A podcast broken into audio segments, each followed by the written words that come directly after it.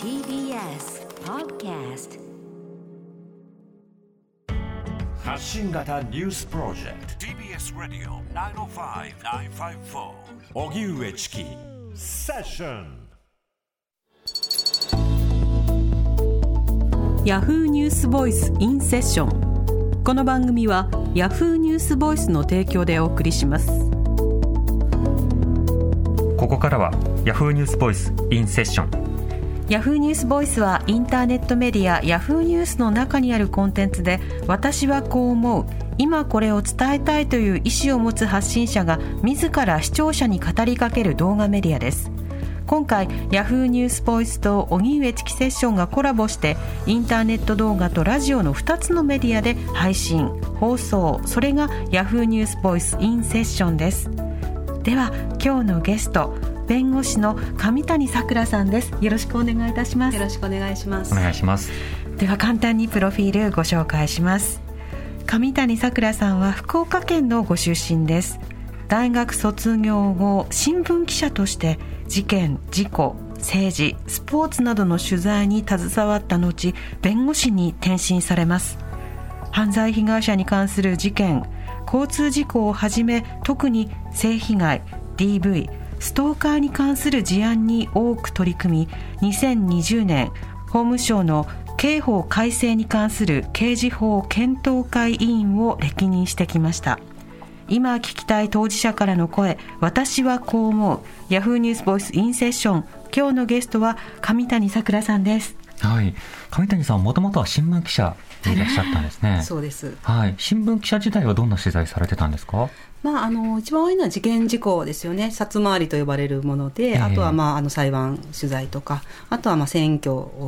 の取材をしたり、それからスポーツとか、あと音楽とか経済もですね、甲子園にも取材に行きました。うん。はい札回りというのはいわゆる警察周りについて、まあ、はい。あのいろいろ訪ねに行ったりとか、はい。夜朝かけて話を聞きに行ったりとか、そうですね。朝出勤する刑事さんを捕まえて話聞いたり、うん。遅い時間に事件が起こった時は夜中まで帰りを待って、はい。事件進捗状況どうですかというようなお話を聞いたりというのがあの毎日の仕事でした。うん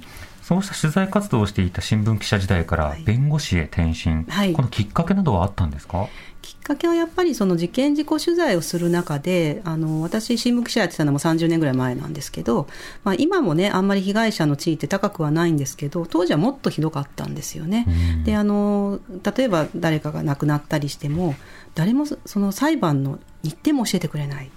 気がついたらもう終わってるとかね。はい。あの犯人に何も一言も言えずに執行猶予ついて出てたとか、うん。そういうのが普通だったんですよ。えで私もメディアの一員として、まあ、誰か亡くなるとねその、えー、と写真を撮ってこいとよく言われますよね、うんうん。あとその、まあ、葬儀に潜り込んで写真撮ってこいとかあのそういうこと言われて、まあ、メディアスクラムをした側だったわけですよね。はいでそのこんなになんか傷んでる人になんでそんなことしなきゃいけないのかとか非常に疑問であのでも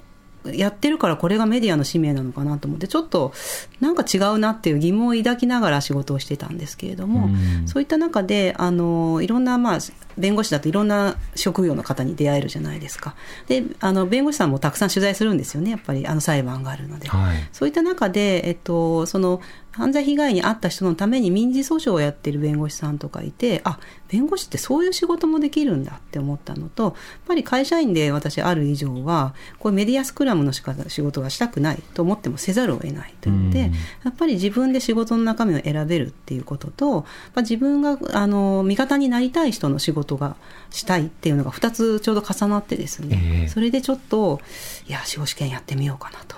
いうことで、えー会社を辞めました。うん。まあ、今はメディアスクラムもはい。若干時勢が進んではいますけれども、はい。被害者の方の例えばお宅にみんなでインターホン鳴らして、はい。もうカメラとマイクがはもうインターホンの周りにごそっと集まっていてそれをまあの中継するのが当たり前みたいな、はい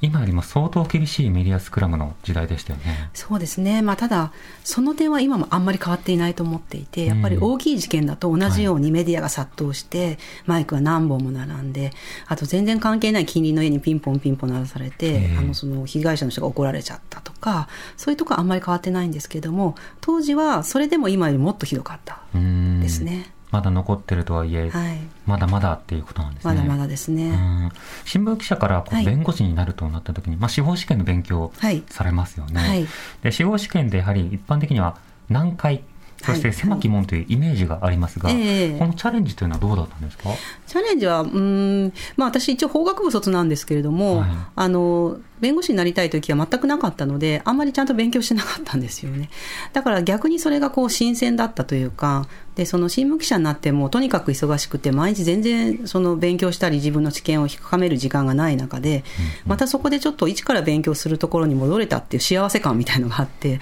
そこはちょっと本当にあの、楽しく勉強できたっていう感じだったんですね。うんで自分のその今までまあ24時間仕事をしてたのが自分が勉強したりアルバイトしたりいやちょっとなんかあの新聞記者時代生活がひどかったからちゃんと料理も一からやってみようかとかって、うんうんその自分の好きな時間を使えるっていうのがもう非常に幸せであの試験はなかなか受かるのはあの時間はかかったんですけど自分的にはとってもいい時間を過ごしたと感じてます。うん異業種を行ってきたからこそ、まあ新聞業界に対する再発見と、うん。あの放送や弁護士業界に対する再発見などそれぞれの文化の違いなどに気づいた点はありますか？あそうですね、あのー新聞社は私は本当に嫌で辞めたというか、はいもうやらないぞと思って辞めたわけですけど、弁護士になってから見見てみると、その報道の重要性というのは逆に痛感しました。私、本当、自分が新聞記者の時は、よく分からずに働かされているというか、その影響力を考える余裕もなかったんですよね。はいそれが今になったらすごく大事だと思うし、その私たちみたいな、まあ、一応、まあ、専門家と呼ばれる人たちと報道の人たちがいかにコミュニケーションをとって上手に報道してもらうかっていうことの重要性は本当に痛感しているんですよね。うん。でよくねその新聞社の人とかと話してると「いやもう先生すごい対応が丁寧でありがたいです」とか言われるんですよね。大体弁護士のとこ行くとうるさいとか言って、はい。なんかもう帰れとか言ってすごく嫌がられるんだけどって言うからいやでも私はそれは違うと思っていてやっぱきちんと説明して理解してもらって報道してもらわないと間違われたら困るっていうのがあると思うんですよ。で私も新聞記者時代にすごく親切にしてくれた弁護士さんがいてなんでそんなに親切に教えてくれたんだろうと思ってたんですけど、はい君はねあの間違えそうだから。なんかこう、その当時はまだ女性記者も少なくって、私、その、大ついささっきまで女子大生だったみたいなのがプラッと 来たって感じで、大丈夫なのみたいな。間違えないでやってねっていう心配があって教えてんだよって言われて、あ、本当申し訳ないですって言ったんですけど、まあ今でもやっぱりきちんと、あの、報道してほしい。正確に報道してほしいし、あと丁寧に話すことでその記者の人の、まあ、知見も深まる。で、より関心を持ってもらえるっていう点があるので、まあ、私は、あの、報道の人はとても大事にしているつもりでいます。うんその上で実際弁護士になられて、はいどういったあの事件などを担当されることが多かったんでしょうか？そうです。あの、最初は、あの、まあ、いわゆる磯弁という、あの、まあ、雇われで給料をもらいながら、はいあの、やるところで修行しますので、居候弁護士のそうですね。役はい。あの、業界用語なんですけど、はい。で、そこの、えっと、が顧問を持っている業種の仕事を大量に振られるという感じなんですけど、まあ、それをこなしつつ、私はやっぱりその犯罪被害者のための仕事をしたくて弁護士になったので、個別に、あの、そういう、あの、仕事を、あの、受けるようにしていたんですね。うんで、あの、私が新聞記者の時代は性被害っていうのは、あの、報道はするなと言われていて、はいあの今よりもその実名報道が徹底してましたのでそんな被害に遭ったね被害者の名前を報道したらかわいそうだろうって言われてたんですよ。うんで私もその、まあ、忙しかったのもあるしあそっか確かにかわいそうだよねっていうのとあのあまりにも忙しすぎたのでその分野の仕事をしなくていいっていうのがちょっと嬉しかったんですよ。はい。あこれ無視していいんだぐらいの意思しかなかったんですね。だから私が思う犯罪被害者っていうのは殺人の遺族とかうん。交通死亡事故のご遺族とか重傷を負ってもう寝たきりになってしまった人たちっていう意識しかなかったんですね。だけどそういう仕事を始めると、まあ、とにかくその性被害の相談がもうすごいんですよ、うん。こんなに世の中にあるのかっていうすごい数になってきていて、もともとそのえっと、加害者側の弁護をする人は多いんですけど犯罪被害者のあの仕事をする弁護士が少ないってこととやっぱり女性弁護士が少ないっていうことで殺到する感じになったんですよね。うんでもうあのこんなに受けて大丈夫かっていうぐらいだけどやっぱ放っておけないし本当に大変なのでそれを本当のその傷つきの大きさを目の当たりにしてこれは何とかしなきゃいけないっていうふうに一生懸命あの相談乗ってるうちにそうするとまあいろんな支援センターとか例えば警察とかから先生ご専門ですよみたいな感じでどんどん来るんですよ。はいはいだからもう気がついたらこうなってたっていう感じで、うん。まさか自分がそんなあの性被害のあの仕事を専門と言われるような立場になるとは当初は全く思ってなかったです。うん。でもそもそも論になるわけですけど、その性犯罪被害者がかわいそうだからということで報じないようにしようっていうのは、うんまあ、2つぐらい矛盾があって、うん。じゃあ実名報道をそもそも見直したらどうかという根本の話と、はい。まあ、そういうふうに報道しない結果、うん。多くの人たちが被害者がどんな人たちなのかとか、そこについて共感をするというコミュニケーションを社会的にこうおろそかにしてきた、うん。まあ、こんな2つの課題も見えるのかなと思いますけどここはどうですか、そうですね。あの実名報道についてはあの意義は分かるんですけれどもそれが全てではないと思うんですね。で今でもそこは実名を出すかどうかっていうのはその私もメディアとはちょっと喧嘩になることあるんですけども、うん。やっぱりそれはねあの昔の 5W1H の一つでっていうのはねあくまでやっぱり言い張る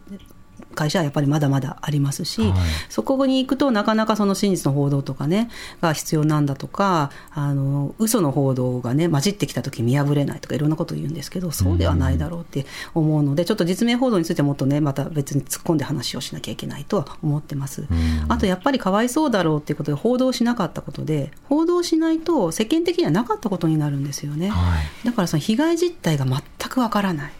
で、あの、しかもこう、たまにニュースになっても、こう、いたずらしたとかね、いたずらとか使われてたじゃないですか？ええいたずらっていうと、んな何ちょっと冗談なのかとか、すごく軽いですよね。うんで性被害って本当性暴力ってもう暴力性がものすごく強いんですけど、そんなことはもう誰もわからないわけなんですよ。でちょっとね触られたぐらいで大騒ぎしやがってみたいなそういうところがあったと思うんですよね。うんで最近になってようやく実態が表に出てきてあのそれでもまあかなり表現にあの注意したりとかしてあのメディアはねあのギリギリどこまでできるかっていうのを今すごく悩んで報道してくれてると思うんですけども、はいやっぱり裁判員裁判とか始まって性被害は量刑が重くなったって言われてるんですね。それは多分一般の人が性被害ってこんなひどいのっていうのがうん目の当たりにしてそれであのこれはもう許してはいけないということであの量刑が重くなったのかなという気もしていてやっぱりその事実を知ることの重要性っていうのをもう本当痛感します。うん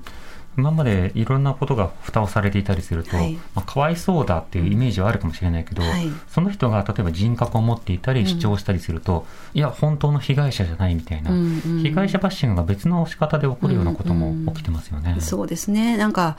あの本当は嘘だろうとかねつつもたせじゃないかとか自分に隙があったとか、うん。まあ、いろんなこと言う人いるんですけど本当にそその事細かにその事件を知るとそんなことは全くないんですよね。でまあ派手だとかね、まあ、実は性被害に遭う人っておとなしかったりとかあの体が小さかったりとかあのこう狙われやすいタイプっていうのはいるんですけど、まあ、仮にその派手だったりとかしてもだからそういう被害に遭っていいなんてことには全くならないですようね。ん非常にその歪んだ発想の加害者側にこうシンパシーを感じる一部の人たちがいてそういう人たちがネット上で声が大きかったりとかでそういう声って一個一個やっぱ突き刺さりますよね。ええ大丈夫被害者って応援してるよって声よりもそちらの方がやっぱインパクトが大きいっていうのがあってやっぱり被害者がなかなか表に出づらいと、まあ、もちろん名前出したり顔出す必要はないんですけども、まあ、そもそももう警察に行くのもやめようかとかそういうことはまだまだあのあるのが実態だと思います。うんなるほど。こうした中でそのいろんなその被害者に対する支援の声というものは、はい。とりわけ例えば MeToo 以降とか、はい。あと伊藤詩織さんが日本で実名で顔を出して告発したりなど、い、ろんなことをきっかけに語る環境が少しずつ変化をしているのか、この辺はいかがでしょうか、それはあると思いますね。あの表に出すっていう必要はないんですけれども、例えばどっかに相談に行こう、まあ、いきなり警察はちょっと怖いけど、支援センターに行ってみようかとか、弁護士に行ってみようかとか、まあ、私のところにも、まあ、そうですね、1日おきぐらいに性被害の相談あるかなって感じなんですけど、とりあえず弁護士さんに聞いてみよう、これがまず性被害と言っていいのかどうかがわからないっていう人もいるんですよね。でもわからないで済ませるんじゃなくて、これは被害と思っていいですかって聞いてみようってだけでもすごく大きな一歩だと思います。えー今日のゲストは弁護士の上谷さくらさんでした。ありがとうございました。ありがとうございました。ありがとうございました。ヤフーニュースボイスインセッションこの番組はヤフーニュースボイスの提供でお送りしました。TBS Radio 荻上チキセッション TBS Radio 905 954